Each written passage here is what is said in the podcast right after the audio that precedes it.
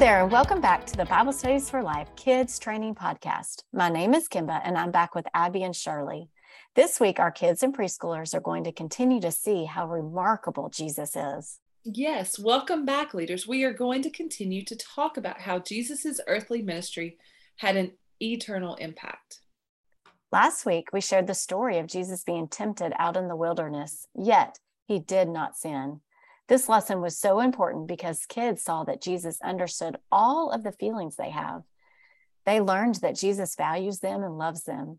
This week, kids and preschoolers will learn about Jesus fulfilling one of the Old Testament prophecies. Abby, why is it so important for kids to learn this? Well, as you mentioned, last week we learned one interesting story about Jesus' earthly ministry. We saw how Jesus showed his divinity and obeyed God and resisted temptation.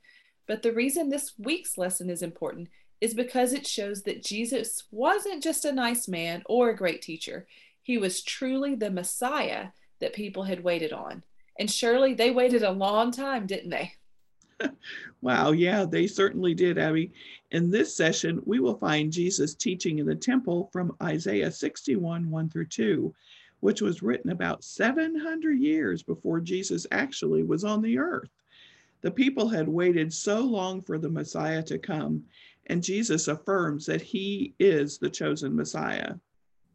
Surely that is so amazing. Some people today who might not believe in Jesus as the Messiah might say that he was just a nice man or a good teacher. But this scripture shows us that Jesus really was and is the chosen Messiah. Leaders, help your kids see that the people listening to Jesus would have been amazed because they had waited for so long for Jesus to come. That's exactly right. Every kid will understand what it's like to make a promise. However, there might be more than a few kids that understand what it's like to break a promise or have a promise that wasn't kept to them. Jesus is the only person that has and never will break a promise. Abby, why do you think that that is encouraging for the kids? Well, as you mentioned, kids understand what it's like to make promises and break them. But God kept his promises and sent Jesus to teach in the synagogue. Here's what kids can cling to. If God kept his promise regarding Jesus, he will certainly keep all of his promises to us that he made in his word. That is right, Abby. Leaders, it's important to drive home the point that Jesus was reading from the prophet Isaiah. Some kids might not understand what a prophet is. This is a great time to explain that prophets told the truth of God, that what God would do in the future, and it came true. This is different than someone saying something will happen in the future and then it not happening. If there's any big takeaway, Shirley, what should we focus on?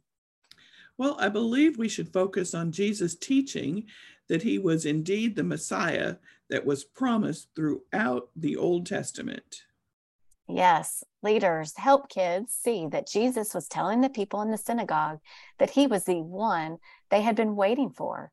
Jesus was the only one that could come and forgive their sins. And you know what? We have great assurance that Jesus has come and sacrificed himself for us. That means that we can be like the people who heard Jesus teach on that day we can be amazed at his great love for us. We can help kids think of what it might have been like hearing Jesus teach on that day. Remind them that they can look at his words in the Bible story. Let's pray for the kids as they hear the truth of what Jesus did in his earthly ministry and what it means for their life today. Leaders, please know that we are praying for you as you lead, and we're praying for the children you are leading. May God reveal to them his great love for them and his consistency in his word. Yes, amen. Also, I encourage you to go to BibleStudiesForLife.com and click on Leader Extras for Kids for additional resources to help you in your ministry.